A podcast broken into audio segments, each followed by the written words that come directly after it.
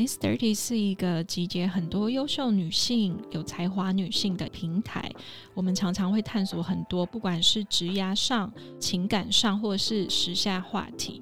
我们希望透过 Miss Thirty 的平台，可以了解更多女生的声音跟想法。想要参与 Miss Thirty 的聚会活动，跟更多优秀的 Miss Thirty 们有交流，欢迎在 LINE 社团搜寻 Miss Thirty 女子会。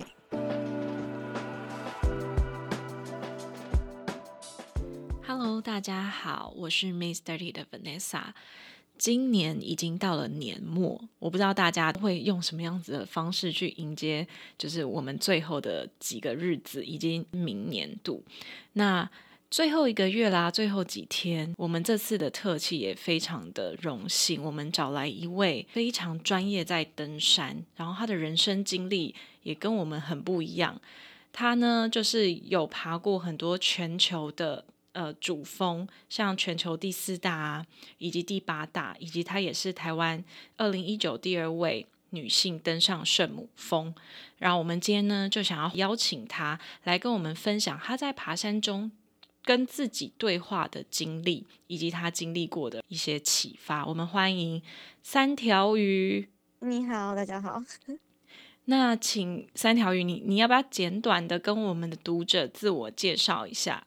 其实我就是一个兴趣是登山的女生而已，我觉得也没有什么特别，大概就是，呃，因为很喜欢登山，所以毕业之后，我后来是选择就是从事户外工作，然后我也想说，既然有这个专场嘛，所以因此我也加入了这个山域搜救的义消，就是呃义务的去帮忙一些山域搜救方面。那再来就是我自己给自己一些期许，就是可以爬一些世界上可能海拔比较高，或者是比较向往、比较漂亮的一些山峰这样子。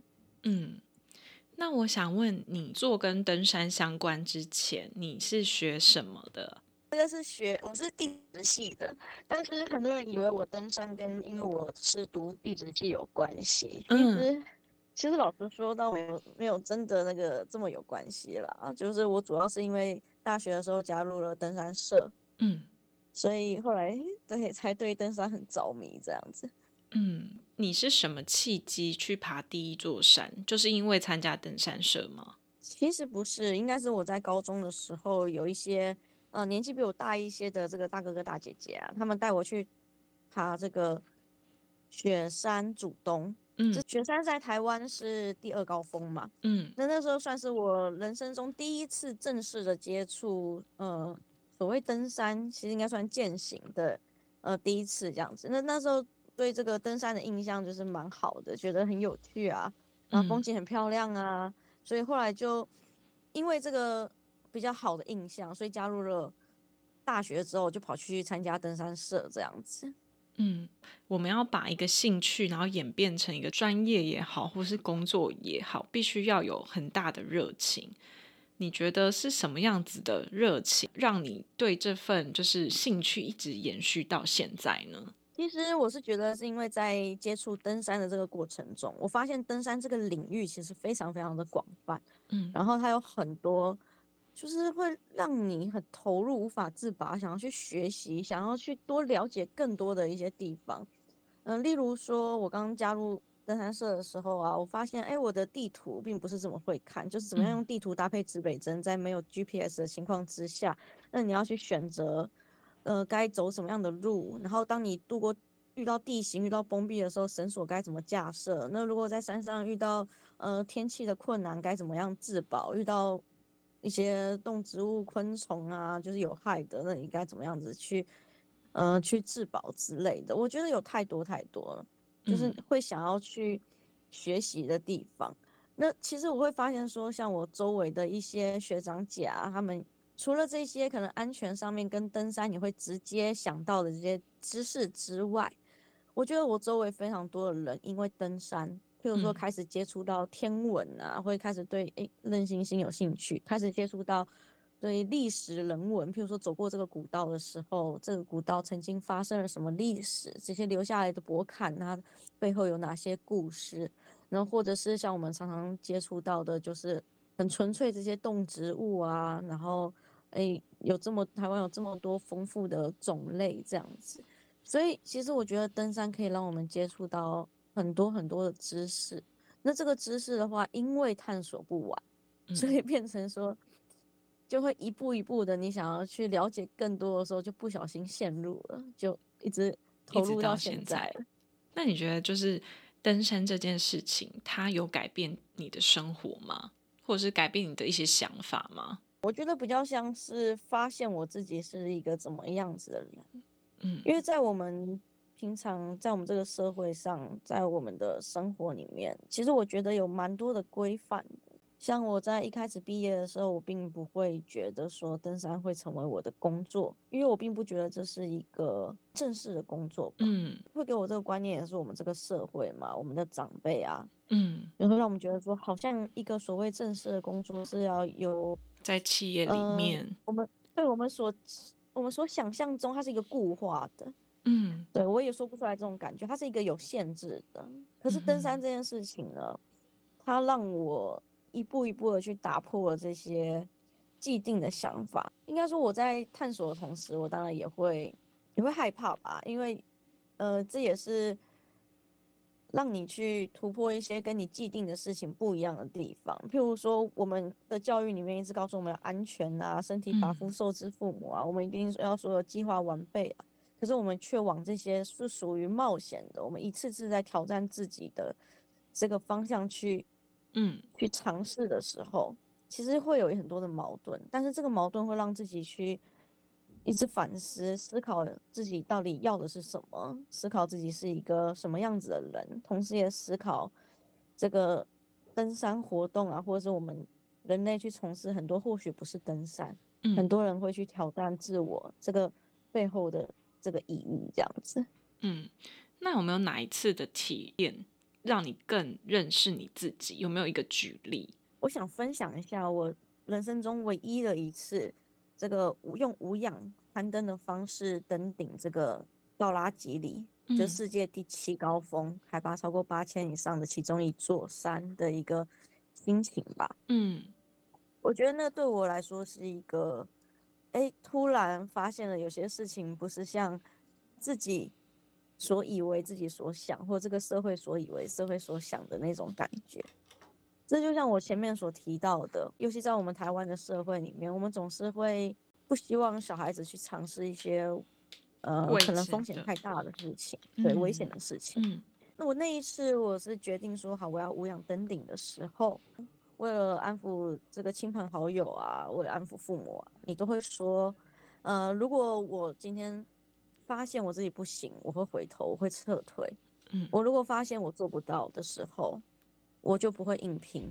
嗯，但是当我人在山上的时候，我发现一件事情，那是我无法掌控的，就是说，到底什么状况叫做你该撤退了，你该回头？嗯，对，什么状况叫做你不行了？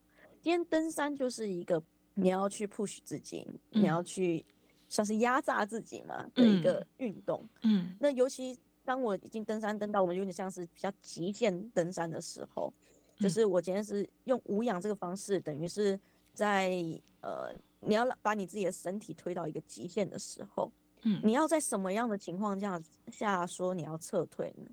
你如果今天没有给自己身体一点压力，没有给自己一点负担，你稍微觉得自己啊身体有点不行了，我觉得有点累了，我觉得有点走不动了，好，我就撤退吧。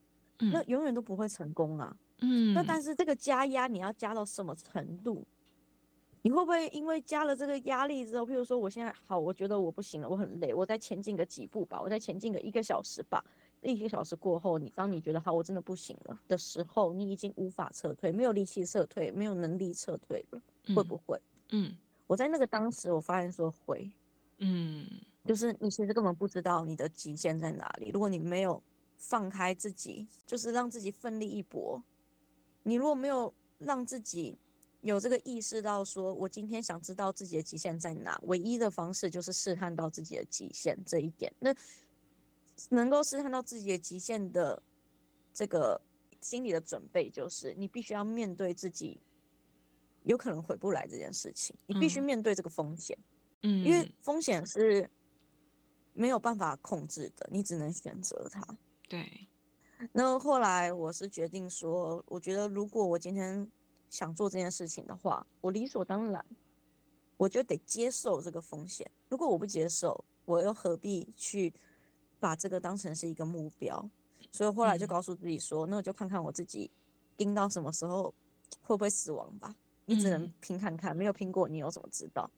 所以后来是用的这种，我已经走到很痛苦、很极限，已经走到用跪着在爬，很难以形容那种因为缺氧，所以你稍微动一下身体，你就会非常非常无力的那种感觉。嗯，那我也很怕这种无力的感觉是下一秒会直接死亡，因为其实在路上的时候，你也会遇到就是有前一个礼拜死亡的尸体。嗯，那你问说这个人为什么死在这里啊？那旁边学霸就跟你说，其实他当时就只是说我累了，我要休息一下，然后就坐着就死了，就这样子。那当然也会担心自己会不会就走到这一步。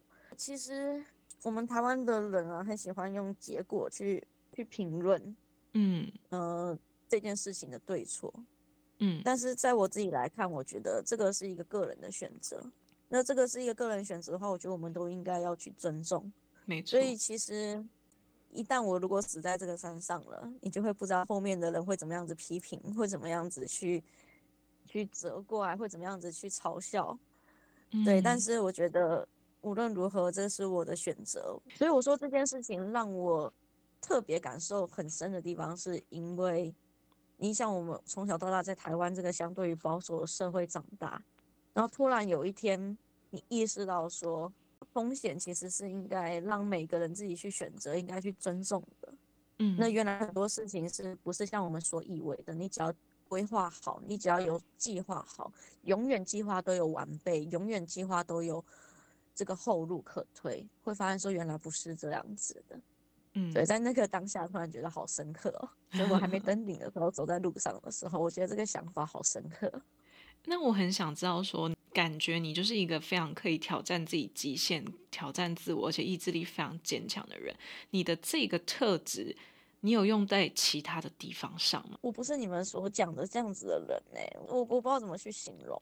还是说在大部分的事情上面是没有的？我觉得我可能只是固执吧，或者是说我只是很纯粹的想要去知道自己做不做得到，就就是在那当下的想法就是就这么的单纯。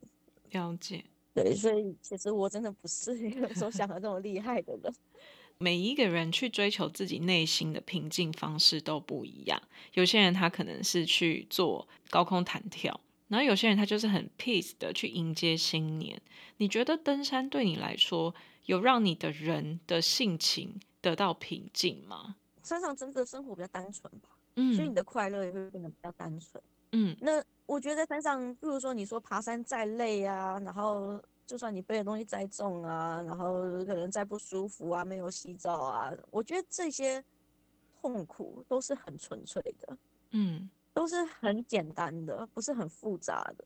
我觉得反而觉得有时候在城市里面，你可能在工作上啊、人际上啊、其他方面的那种痛苦跟压力，可能还比较复杂一点。所以我觉得在山上，你的。辛苦很单纯，你的快乐也很单纯。嗯，而且你有很多跟自己对话的时间。对，因为生活变单纯了，所以老实讲，烦恼事情也就真的变少了。而且你有很多的时间可以幻想啊、梦想啊、想东想西。我有看到报道，就是是你曾经经历过一场山难，在吉尔吉斯坦等待二十六小时的那个经历。你当时那个当下，你你想的是什么？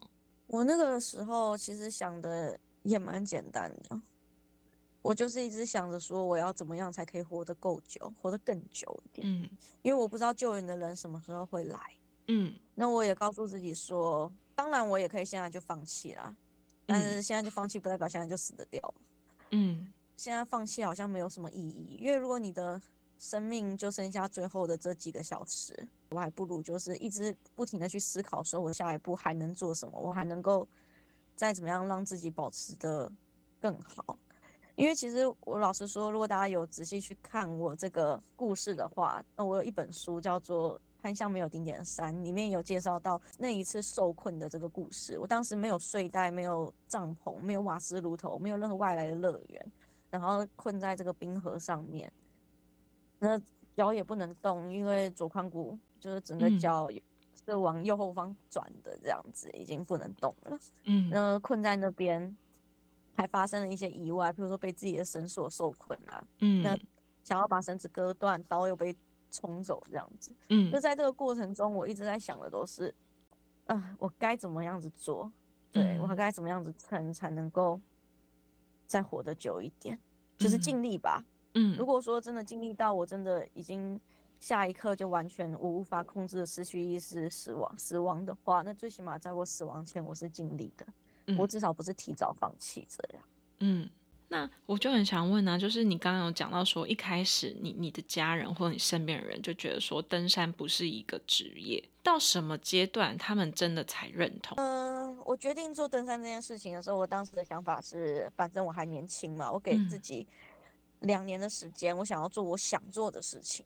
因为我发现我做其他工作，然后所剩余的时间怎么样都不符合我我对于我想登山这件事情的欲望，所以后来就干脆跳出来做登山。那当时我也不觉得这是一个正当的工作，我只觉得说反正我还年轻，嗯，对我就是想要把时间花在我想要做自己想做的事情上面，所以我想办法用登山来养活我自己，但我就是想要把更多的时间用在登山这样子，嗯。但是这样子很快，其实两年一下就过去了。我后来都没有再回头去找所谓其他的工作，嗯，因为我就发现说，到底什么叫做一个正当的工作？它不就是一个可以养活你自己，只要是合法的，嗯，为什么不行呢？为什么登山不能叫工作呢？那把登山当做职业，请问收入会从哪里来啊？我自己不是一个很善经营的人，嗯，所以。我虽然有一个户外工作室，那我的收入其实也是可能都很杂吧。有时候去当向导，有时候去帮忙当个协作、背工。但是其实看了很多，应该算同行嘛，就是一样做户外的。我觉得每一个人他都有他们的这个方式。有的人他引进了一些国外的证照，那有的人他专门带一些，譬如说 team building 啊，有的人专门带一些中辍生。那我自己的话，我自己兴趣是我想开一些相关的课程啊，然后就是有时候开一些训练班这样子。嗯，我觉得收入的来源有时候是你自己有没有去想到而已。嗯哼。然后我也有看到你这几年也有开始把你的这些知识变成课程，在线上让大家去上课。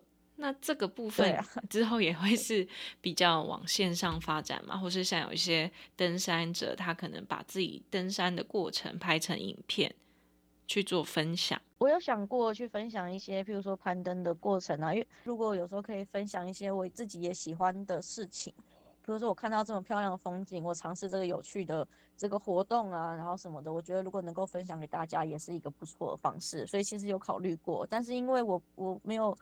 伙伴吧，我就是目前没有人可以帮忙，可能是缺乏这个吧。对啊，了解。那就是据我所知，每登一座山，是不是要花费的金额其实也不少？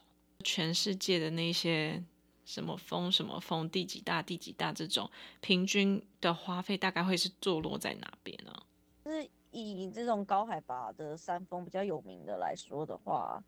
费用比较不一定，因为它也跟它的名气有关。例如说，你要爬圣母峰的话，它的费用就很高，不只是你登山这一个多月要花的费用，它包括的申请费就很高了。嗯，不过其实也看你用什么方式攀登啦，因为你呃看你所要的资源有多少。比如说你要求怎么样子的大本营的服务啊，多少的雪巴，多少的氧气啊，然后用什么样的方式接近大本营啊，这个价钱落差非常大。如果我单指圣母峰的话，我所知道的价钱就是，像我们这种比较穷的，我们可能就是大概一百五十万。那到有些比较有钱的人，甚至四百万台币都有，所以这个落差很大。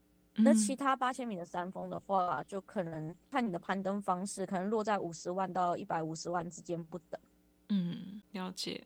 我最近有看到你在进山嘛，然后我们就想说，除了爬山之外，有没有其他的活动可以让你觉得你回到你自己了？其实我这个人的兴趣算多哎，嗯，然后我有时候也觉得我自己想做什么事情很难说，就是有时候会画画，嗯，然后可能有时候会想要写一些文章或做一些其他的事情，嗯，所以我也很难归类我自己。这我觉得访谈到现在，我可以感受到你是一个。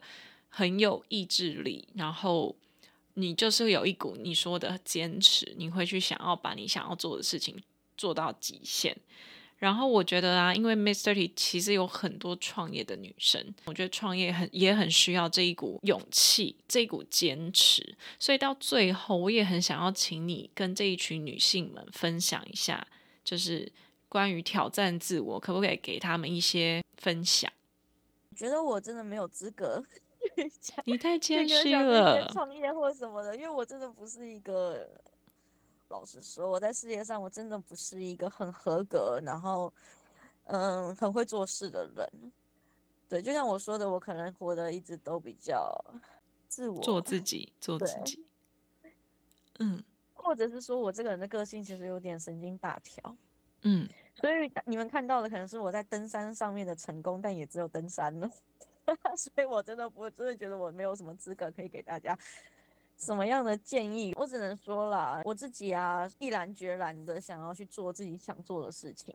那并不是像很多人可能所猜测、所揣测的是，哦，因为我家里有背景，我可以不用有经济上的压力或什么。这个是完完全全的相反的。嗯，所以我们我们家的状况，经济状况并不是很好，大概就是只有负债而已，没有其他。对，但是我会。去做这件事情，凭的是当然是自己的固执啦，对啊。但是现在回头起来看看的话，会觉得说，呃，如果有时候不给自己太多的借口，你真的想要去做一件事情，你就去尝试嘛，就去做嘛，反正失败了也就这样而已嘛。我觉得这这一段话也很重要啊，因为有很多女生啊，可能想创业或者想要跳脱一个舒适圈，她们可能往往就是想一想，连做的勇气都没有。所以我觉得这也是一个很好的经历分享，就是坚持你想做的事，然后你就去做，不需要这么的看低自己啦。有些事情就是去做做看。嗯，谢谢你今天的分享。你你其实很厉害，只是你很谦虚。没有，我说的都是实话。好啦，那我们今天访谈就到这边，谢谢你的时间。好，谢谢，拜拜，拜拜。